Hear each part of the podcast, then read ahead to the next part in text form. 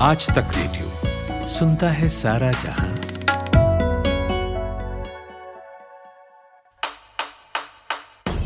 नायक और खलनायक, विद्वान और महारथी, कला के ऐसे सितारे जो अब भी आसमान में चमकते हैं और ऐसी हस्तियाँ जो इतिहास में अमर है। उजले व्यक्तित्व के धनी भी और स्याह पहलुओं के लोग भी। ये वो लोग जो मशहूर है। ये है नामी गिरामी।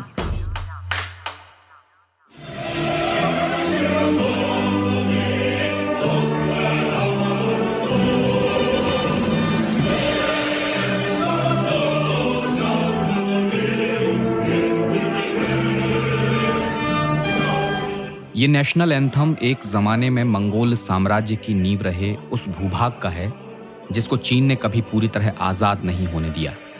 चीन ने इसे आउटर और इनर यूनिट में बांटा। इसकी बसाहट बदली, यहाँ के मूल निवासियों की संस्कृति को तहस नहस कर दिया और उन्हें उन्हीं के क्षेत्र में अल्पसंख्यक बना दिया।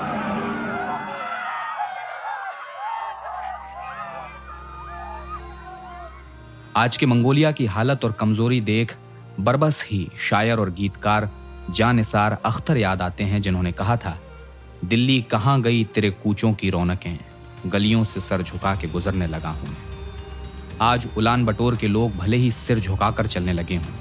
विश्व राजनीति में उनका दखल नगण्य हो गया हो, लेकिन कभी इस कबीले में एक ऐसा भी सरदार हुआ था, जिसने एशिया और यूरोप के शासकों की चूलें हिलाकर रख दी थी। शायद यही वजह हो कि अब तक इसके मुखालफी यानी दुश्मन लोगों के दिलों से वो दहशत नहीं जा पाई।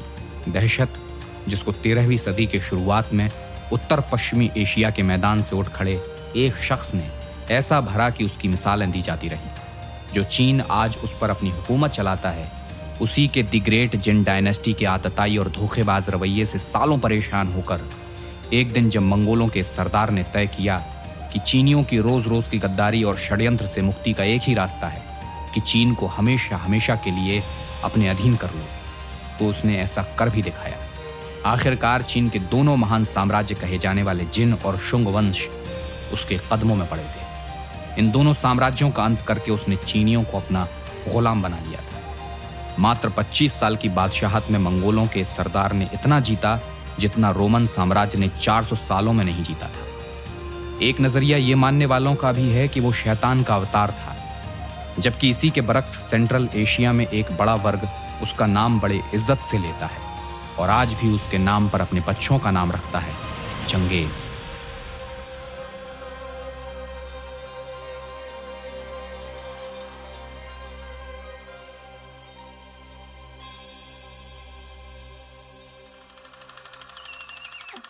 नमस्कार, आज तक रेडियो का बहुत ही खास प्रोग्राम नामी गिरामी सुन रहे हैं आप। मेरा नाम अमन गुप्ता है और इस प्रोग्राम के प्रोड्यूसर हैं शुभम तिवारी। आज बात तेमू जिन की जिसे दुनिया चंगेज खान के नाम से जानती है। साल था ग्यारह आज के मंगोलिया की राजधानी उलान बटोर के पास ओनन नदी के किनारे तेमुजिन का जन्म हुआ। तेमुजिन मतलब लोहे का या लोहार। और जब इस लोहे ने सभी मंगोल सरदारों के ऊपर अपना शासन स्थापित कर लिया तो सरदारों के परिषद ने 1206 में एक ट्राइबल मीटिंग बुलाई, कुरुलतई। यहीं तेमुजिन का नाम पड़ा चंगेज मतलब समुद्र का राजा, और मंगोलों ने चंगेज को भरोसे के साथ पुकारा द ग्रेट खान मतलब मंगोलों का सुप्रीम लीडर। ये ठीक वैसा ही पद था जैसे हमारे यहाँ महाराणा महाराजाधिराज या फिर जैसे रूस में व्लादिमिर की पदवी होती है। लेकिन इस तरह के पराक्रमी शासक का शुरुआती जीवन बड़ी बदहाली में बीता। चंगेज के पिता येसुगेई मंगोलों के सरदार थे। महज नौ साल की उम्र थी चंगेज की जब पिता की तातार तुर्कों ने जहर देकर हत्या कर दी। इतना ही नहीं, चंगेज के संकुल ने ही उसके परिवार को निष्कासित कर दिया। चंगेज के परिवार को दर दर की ठोकरें खाने के लिए मजबूर कर दिया गया। एक बार तो कुछ खाने के लिए एक लड़ाई हो गई जिसमें चंगेज ने अपने सौतेले भाई का ही कत्ल कर दिया। इसके बाद चंगेज को गुलाम बना लिया गया, कैद कर लिया गया। अब आपको ये बात बहुत अजीब लग सकती है कि भोजन के लिए हत्या, लेकिन इस तरह की लड़ाई लूटपाट चंगेज के समाज में आम थी। दिल्ली विश्वविद्यालय के एक कॉलेज में इतिहास के ad hoc professor doctor Shamshid Ahmad हैं, जिनका मध्यकालीन इतिहास पर ही काम है। वे चंगेज की क्रूरता के पीछे उसके समाज और बर्बर जातीयता को वजह मानते हैं। चंगेज खां की जो हम अगर बात करते हैं तो उसमें तो कोई शक है ही नहीं कि वो जो एक जनजाति थी खाना बदोश थे यानी वो जहाँ तक जंग की बात लड़ाई की बात करेंगे उनकी तो वो तो बचपन से ही उनके यहाँ कबीले आपस में एक दूसरे से लड़ते रहते थे। खासकर मेन जो उनमें झगड़ा होता था वो उसके लिए होता था चराई भूमि होती थी। क्योंकि उनका जो मेन अर्थव्यवस्था थी वो जितने से ज़्यादा से ज़्यादा चारा गाह यानी जा, उनके पशुपालन मतलब वो पशुचारी समाज था और पशुपालक लोग थे वो। तो वो चाहते थे ज़्यादा से ज़्यादा जो है लैंड जो है, ज़मीन जो है, उसको अक्वायर किया जा सके। अच्छा एक और क्रूरता उनमें आने की जो कारण था, वो बर्बर जातिया थी, कोई और क्या बोलते हैं उनको, अनुशासित एक समाज नहीं था वो, पशुचारी समाज था तो क्रूरता वैसे भी उनमें थी, वो आपस में भी झगड़ा करते रहते थे। इसी बर्बरता के बीच चंगेज आकार लेता रहा। तमाम मुश्किलात के बावजूद, सोलह की उम्र में जब वो कैद से छूटकर बाहर आया तो चंगेज अपनी प्रेमिका के पास गया। वो प्रेमिका जो उसका इंतज़ार कर रही थी। दोनों सात साल पहले ही शादी करना चाहते थे, लेकिन एन मौके पर पिता की हत्या हो गई और शादी नहीं हो पाई। बीस की उम्र आते आते चंगेज एक दुर्जय योद्धा और शासक बन चुका था। लेकिन इस नृशंसता के अलावा चंगेज खान का एक और पहलू है, जो ये बताता है कि वो कितना ममत्व से भरा हुआ था। स्त्रियों को लेकर क्या सोचता था? जानकार तो यहाँ तक कहते हैं कि उसके शासन काल में औरतों को अगवा करने की सख्त मनाही थी। और इसकी वजह यह थी कि चंगेज ने खुद अपनी माँ और बीवी को लेकर यह सब झेला था। और वो उस तिरस्कार को समझता था।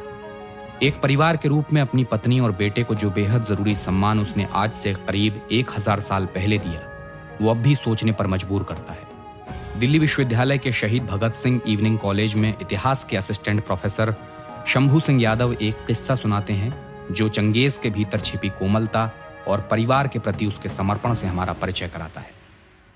एक बार उसकी पत्नी को दूसरे कबीले ने जीतने के बाद उस, उसका अपहरण कर लिया और एक साल तक उसको अपने पास रखा। जब चंगेज खान ने युद्ध करके वापस अपनी पत्नी को लाया और उससे एक बच्चा पैदा हुआ उसका नाम जोची है जिसने रूस पर राज्य किया। तो जोची के बारे में कहा जाता था कि वो चंगेज खान का बेटा नहीं है क्योंकि साल भर इसकी पत्नी दूसरे कबीले के अंदर रही है। लेकिन ये महानता है चंगेज खान की कि पूरे जीवन भर उसको बेटा माना, उसके चार बेटों में सबसे पहला बेटा वही था, उसको रूस का राजा बनाया, और साथ साथ ये है कि वो पूरा सम्मान दिया और उसकी अच्छे घर में शादी की। हालाँकि कहा इतिहासकार का कहना है कि शादी कराने में भी यही दिक्कत आती थी कि वह चंगेज का बेटा है या दूसरे कबीले के किसी व्यक्ति का बेटा है। लेकिन चंगेज की महानता है कि पूरे जीवन भर उसने अपने बेटे को बेटा माना और कोई शंका नहीं किया। और अपनी पत्नी जो एक साल बाद उस कबीले से छुरा के लाया, उसे भी पूरा सम्मान दिया।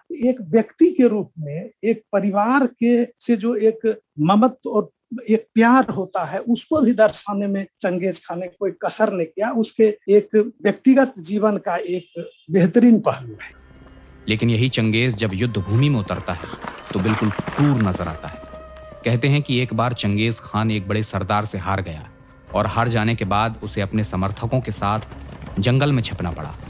और जब जीता हुआ सरदार अपने विजय उत्सव में लीन था, ठीक उसी समय चंगेज खान ने अपने साथियों के साथ रात को उत्सव के बीच हमला किया और ये चंगेज खान की अपनी ऊर्जा, समझ, रचनात्मकता, रणनीति और वीरता है कि एक हारी हुई जंग को उसने जीत लिया। चंगेज खान का पागलपन, दिलेरी और क्रूरता तब और समझ आती है जब उसने अफ़गानिस्तान से ब्लैक सी तक फैले राज्य के राजा ख्वारिज्म के पास अपना दल भेजा व्यापार के लिए, पर ख्वारिज्म ने पूरे दल को मरवा दिया। तिलमिलाया हुआ चंगेज ख्वारिज्म के पास अपनी सेना लेकर पहुँचा, आक्रमण किया और इस सल्तनत के अच्छे खासे शहरों को निस्ते नाबूद कर दिया। चाहे वो बुखारा हो, समरकंद हो, हेरात हो या फिर निशापुर हो, हर जगह वो अपनी बादशाहत कायम करता चला। लेकिन इसी दौरान निशा पूर्व में एक ज़बरदस्त वाक्य होता है, जो युद्ध भूमि पर उसकी निर्दयता और उस निर्दयता की वजहों को दिखाता है। Doctor Shamshid Ahmad. Genghis Khan का एक बहुत अच्छा किस्सा है। निशापुर में, निशा एक पूरे शहर था। निशापुर में क्या होता है कि चंगेज खां का राजकुमार जो है, उसकी हत्या कर दी जाती है। तो चंगेज कुमार की हत्या उसकी राजकुमार की हत्या करने के बाद, चंगेज खां को होने के बाद चंगेज खां को इतना गुस्सा आता है कि वो कहता है कि जो पूरा शहर है निशापुर इसको इस तरीके से इसका विध्वंस कर दिया जाए कि यहाँ पे हल चलाया जा सके। और उसने यहाँ तक के जो वहाँ के कुत्ते और बिल्ली थे, उन्हें कहा, इन्हें भी मार दो। यानी इतना निर्दयता वहाँ पे दिखाई। और दूसरा उसने क्या किया कि जो वहाँ पे मर्द थे और औरतें थी और बच्चे थे कि इनके जो सर है कटे हुए सर इनका एक पिरामिड नुमा जो है एक टीला बनाया जाए। तो पिरामिड नुमा टीला बनाया गया और ये पिरामिड नुमा टीले की अगर हम बात करते हैं तो इस क्रूरता का मेन मकसद ये भी था कि ताकि जो, दूसरे जो कबीले हैं दूसरे जो और देश के लोग हैं उससे वो आतंकित हो डरे। महज कुछ दशकों के अंदर खून की होली खेलते खोपड़ियों की मीनार खड़ी करते हँसते बसते शहरों की राख उड़ाते चंगेज खान के जनरल बीजिंग से मॉस्को तक फैली सल्तनत के मालिक बन गए। चंगेज के बारे में इतिहासकार कहते हैं कि चंगेज ने कभी अपने रिश्तेदारों को जगह नहीं दी, बल्कि हमेशा उन लोगों को चुना जो ज़्यादा काबिल थे। जम्मू का, जो कि चंगेज का सबसे बड़ा दुश्मन था, उसने हमला कर दिया। चंगेज की गर्दन में तीर लगा, इसके बावजूद वो जीत गया। ये तो बस एक उदाहरण है उसकी वीरता का। ऐसे न जाने कितने कारनामे उसने जीते जी किए। उन्हीं के बहाने कजाकिस्तान और किर्गिस्तान तक उसका नाम पहुँचा। 1219 तक चंगेज ने चीन, अफ़गानिस्तान से लेकर साइबेरिया, तिब्बत तक अपना राज फैला लिया था। चंगेज ने निर्दयता, दिलेरी और अपनी महत्वाकांक्षा के बिना पर टर्की से लेकर रशिया तक का एरिया अपने कमांड में कर लिया। मंगोलों को एक सूत्र में तो उसने बांधा ही, तारीख के पन्नों में इस तरह दर्ज हुआ कि लोग अचंभित होते हैं कि गुलामी और गरीबी से निकले एक लड़के ने खांचों में बटे हुए समाज को एक कर दिखाया। और दुनिया में ऐसी बादशाहत कायम की कि उसका कोई दूसरा सानी नहीं हुआ। कुछ लोगों का मानना है कि उसकी कौशल, हिम्मत और बहादुरी थी, या प्रताड़ना का जवाब जो उसने सब कुछ प्राप्त किया। लेकिन इतिहास के प्रोफेसर डॉक्टर शंभू सिंह यादव सिर्फ़ इतने तक इसे नहीं देखते। वे इसमें समय की अनुकूलता, राजनीतिक परिपक्वता और स्थायित्व की तरफ़ इशारा करते हैं। प्रताड़ना और कौशल बहुतों के पास होता है, लेकिन इम्पोर्टेंट ये है कि एक खास समय में एक खास जो राजनीतिक प्रक्रिया है, उस प्रक्रिया में किसने कुशलता से भाग लिया और एक साम्राज्य का निर्माण करने में सक्षम हुआ। इसमें केवल कुशलता की ही बात नहीं है, बल्कि कुशलता के साथ साथ उस समय की अनुकूलता और राजनीतिक प्रक्रिया की जो मेच्योरिटी है, वो बहुत इंपॉर्टेंट है। और साथ साथ जो वो एक मेच्योर समय भी था दूसरी बार ये मध्य एशिया में मंगोलिया में दोबारा मौका मिला संगठित करने को मंगोलों का। ये एक ऐतिहासिक प्रक्रिया है और इस ऐतिहासिक प्रक्रिया का यह प्रतीक है और स्वाभाविक है, उसमें बहादुरी थी, दिलेरी थी, दृष्टिकोण था और इसको अचानक मिली हुई उपलब्धि नहीं माना जा सकता है। और उससे पहले भी इस तरह की उपलब्धि पाने की कोशिश एटिल्ला ने की थी लेकिन वो जीत तो गया, लेकिन मंगोल ट्राइब को, तुर्क ट्राइब को उसने एक तो किया, लेकिन अस्थायित्व तो नहीं दे सका। चंगेज खान को सिर्फ़ ये नहीं, बल्कि कई और चीज़ें विलक्षण बनाती हैं। इतिहास के गर्भ में चंगेज के बाद कई ऐसे शासक हुए जिन्होंने ये अभिलाषा की कि उनको भी चंगेज की तरह लोकप्रियता मिले, लेकिन वो संभव नहीं हो सका। खासकर तैमूर लंग, जो चंगेज खान के लगभग सौ साल बाद पैदा हुआ। उसने हमेशा ही खुद को चंगेज खान से जोड़ना चाहा, उसकी तरह दिखना चाहा, लेकिन तैमूर की छवि हमेशा ही एक आक्रांता की बनी रही। तैमूर कभी भी कोई लड़ाई नहीं हारा, लेकिन कभी भी चंगेज की तरह रुतबा हासिल नहीं कर पाया। इसकी एक वजह यह थी कि चंगेज खान ने साम्राज्य की विशालता और स्थायित्व के अलावा और कुछ अलहदा काम किए, जो तैमूर नहीं कर पाया। चंगेज खान का साम्राज्य बहुजातीय, बहुधार्मिक और बहुभाषीय था। लेकिन इसको जोड़े रखने के लिए उसने तमाम जाति धर्म के लोगों को अपने प्रशासन और सेना में जगह दी। और इस तरह साम्राज्य में जो प्रभाव और समन्वय स्थापित उसने किया, वो तैमूर कभी नहीं कर पाया। बहरहाल, एक दृष्टिकोण ये मानने वालों का भी है कि चंगेज खान शैतान का अवतार है, और वे इसी तौर पर उसे देखते हैं, जबकि सेंट्रल एशिया में एक बड़ा वर्ग चंगेज को माई बाप समझता है। इस तरह का विरोधाभास क्यों है? ये ठीक है कि इतिहास के किसी पात्र को हीरो और विलेन के स्याह सफ़ेद खांचे में रखकर नहीं देखा समझा जा सकता। लेकिन अगर मोटे तौर पर समझना चाहें तो चंगेज का जीवन उन्हें किस तरफ़ रखता है? क्या वो एक हीरो हैं या विलन? इस बात को बहुत ही साफगोई और संदर्भों के साथ प्रोफेसर शंभू यादव बताते हैं। वे कहते हैं कि साम्राज्य का निर्माण बिना हिंसा के संभव नहीं है, सो हमें इससे पार जाकर चंगेज को देखना समझना चाहिए। दो तरह के अध्ययन है। एक सामान्य अध्ययन एक विशेष अध्ययन। सामान्य अध्ययन में जो साम्राज्य के निर्माण में जो हिंसक गतिविधियाँ की गई चंगेज खां के द्वारा, उसकी यादें विभिन्न क्षेत्रों में, ईरान हो, रूस हो चीन हो या सेंट्रल एशिया के कई जगह हो, वो एक विलन के रूप में है। जो हिंसा करेगा, वो विलन के रूप में ही जाना जाए। अब दूसरा इसका पक्ष है। कि जो राज्य और साम्राज्य का निर्माण बिना हिंसा के नहीं होता है। हिंसा अनिवार्य तत्व लेकिन इसके अलावा दूसरा पक्ष ये देखा जाता है इतिहास में कि उसका एक संसार का जो विरासत है, सभ्यता का, उसमें योगदान इसका। इसने सबसे बड़ा साम्राज्य बनाया। साम्राज्य बना के उसमें स्थायित्व दिया। उस स्थायित्व से यह फ़ायदा हुआ कि व्यापार और संचार व्यवस्था सुधरी। और दूसरी बात इसने किया कि पहली बार ऐसा बड़ा साम्राज्य बना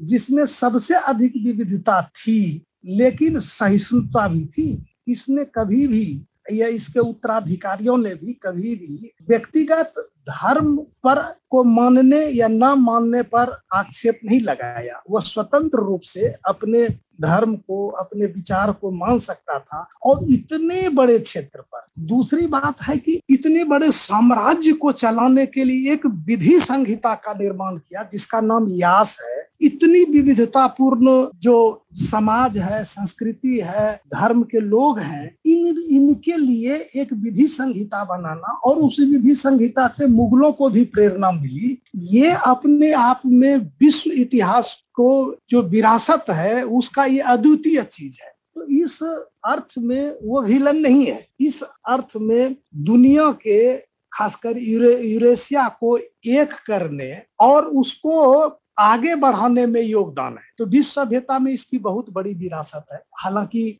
वो जो अहिंसा के रूप में विलन वाली बात है, वो सामान्य अध्ययन सबके बारे में होता है। वो सिकंदर और अशोक के बारे में हिंसा के बारे में जो कही जाएगी तो उस तरह की बात उभर के आएगी। लेकिन जो प्रोफेशनल हिस्टोरियन अध्ययन करते हैं, वो ये देखते हैं कि ऐतिहासिक विरासत विश्व सभ्यता में क्या है। उस हिसाब से बहुत बड़ा योगदान है चंगेज।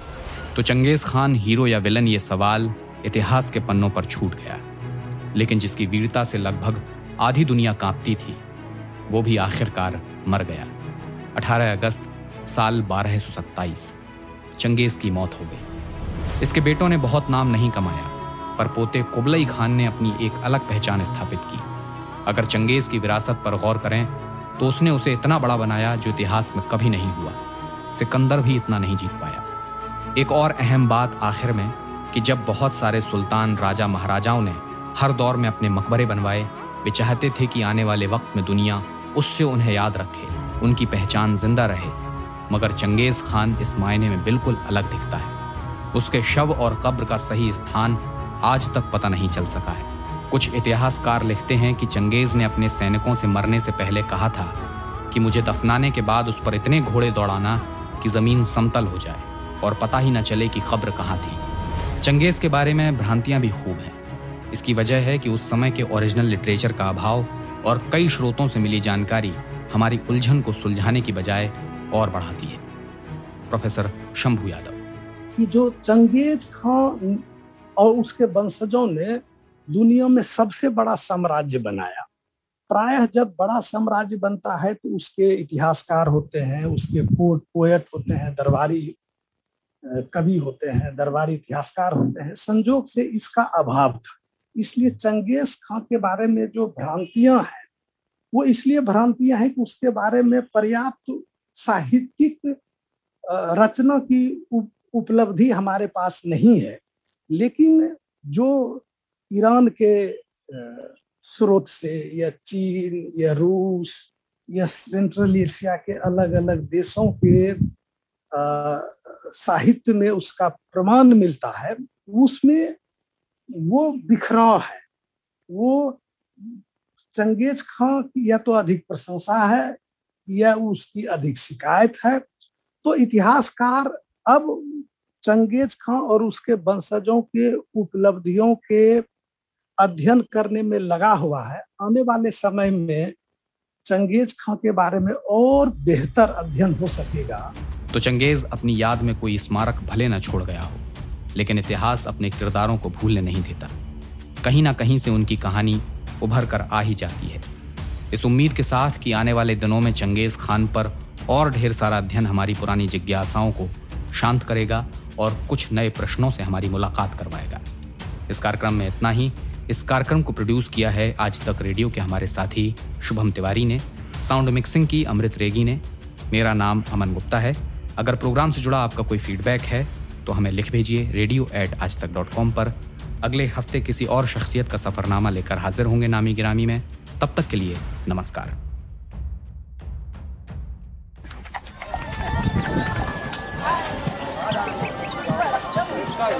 ऐसा है, खेल इस बात का है, ये नहीं कि आप कितना कमाते हैं। खेल गुरु, इस बात का है कि आप कितना बचाते हो। आप कैसे बचाएँ? ये बैंक और बाज़ार की ये टेढ़ी मेढ़ी बातें गले तो उतरती नहीं है। अरे तो महाराज, उनसे मिलिए ना, अपने मनी मैनेजर से। आपके बटुए से जुड़ी हर सलाह एकदम मुफ़्त। और शायरी सुनिए, पैसे से जुड़ा है कोई भी शक आश्क बेझिझक। मनी मैनेजर बात बचत की, हर शनिवार, आज तक रेडियो पर। आन बनाओ कितना ज़्यादा रखना।